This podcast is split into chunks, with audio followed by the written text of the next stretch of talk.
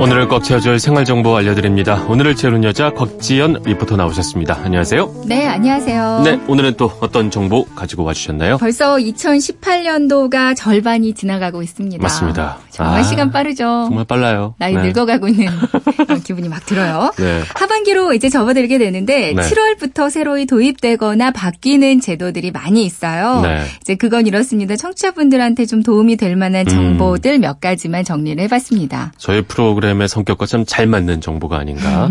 어떤 것들이 네. 있나요? 이번 하반기에 바뀌거나 새로 도입되는 제도는 금융, 재정, 조세, 여성 육아, 보육, 보건, 사회복지 등등 11개 분야로요. 네. 총 138건의 제도와 법규 사항이 달라지거든요. 음. 근데 이 중에서 가장 큰 이슈는 아마 소식 들으신 분들 많을 텐데요. 네. 7월부터는 건강보험료가 달라집니다. 일단 저소득층 보험료 좀 내려지고 고소득층 보험료는 오른다 이거죠? 네, 맞습니다. 소득이 적지만 성별, 나이, 재산, 자동차 등으로 보험료 부담이 큰 지역 가입자가 있었던 반면에 네. 소득이 충분해도 보험료를 내지 않는 경우도 있었잖아요. 네. 이제 소득 재산이 적은 지역 가입자 589만 세대의 보험료는 월 평균 2만 2천 원 정도가 줄고요. 좋네요. 고소득층 84만 세대는 보험료가 이제 월 평균 4만 7천 원 정도가 인상될 예정이라고 하거든요. 네. 이번 개편으로 전체 국민의 25% 정도는 모두 다 영향을 받을 수 있다고 4명 합니다. 중한 명은 뭐 오르거나 줄거나. 그렇죠. 네. 어, 7월 1일부터 보험료 부과 기준이 개편돼서 이제 7월분 건강보험료부터 변경된 보험료가 적용된다고 그렇게 보시면 될 것 같아요. 네. 이제 은퇴한 어르신들 중에서 소득이나 재산이 많다면 기존에 없던 고지서가 갑자기 발송될 수 그렇죠. 있으니까요. 네. 좀 놀라시지 않게 미리 알려드리면 좋을 것 같아요. 네. 갑작스럽게 받아보면 당황하니까 그쵸. 미리미리 좀 마음의 준비를 하고 있어도 괜찮을 것 같습니다. 네. 그리고 또 하나 달라진 보험료 소식 알려드릴게요. 네. 어, 반가운 소식이긴 한데 네. 7월 1일부터요. 대형 병원 2, 3인실에도 건강보험이 이제 적용이 됩니다. 이제까지는 다인실에만 그쵸. 적용이 됐었죠. 네. 음. 특히 그 상급병원과 종합병원에 입원할 때는 네. 1인실에서 3인실까지는 건강보험 적용받을 음. 수가 없었거든요. 4인실까지만 적용이 됐었는데요. 네. 앞으로는 2인실, 3인실도 이제 건강보험이 적용돼서 음. 입원료의 부담이 한 절반 수준 정도로 낮아진다고 네. 그래요. 이것도 미리 오, 알고 계시면 좋을 것 같습니다. 반드시 알아둬야 되는 상황인 것 같습니다. 네. 또 어떤 개편안이 있을까요? 네.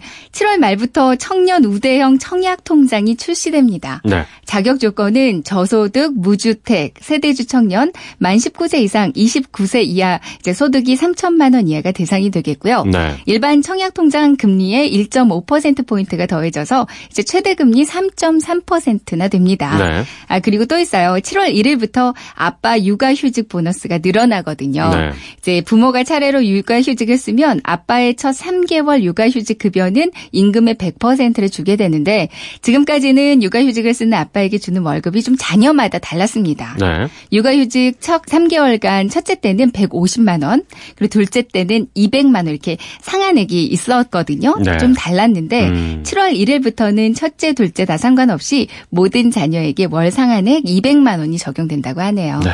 또 앞으로 서울에서 아기 낳는 분들은 선물을 받게 된다고요? 네, 맞습니다. 네. 7월 1일부터 서울에서 태어나는 아기는 출산 축하 선물을 받게 되거든요. 네. 포대기, 아기띠, 육아용 칫솔, 그리고 콧물 흡입기 등등 10만 원 상당의 육아용품을 선물로 받게 되는데 네. 뭐 유축기나 수유 패드가 있는 아기 수유 세트가 있고요. 네. 콧물 흡입기나 탕 온도계, 아기 손톱 가위 같은 이제 아기 건강 세트가 음. 있고요.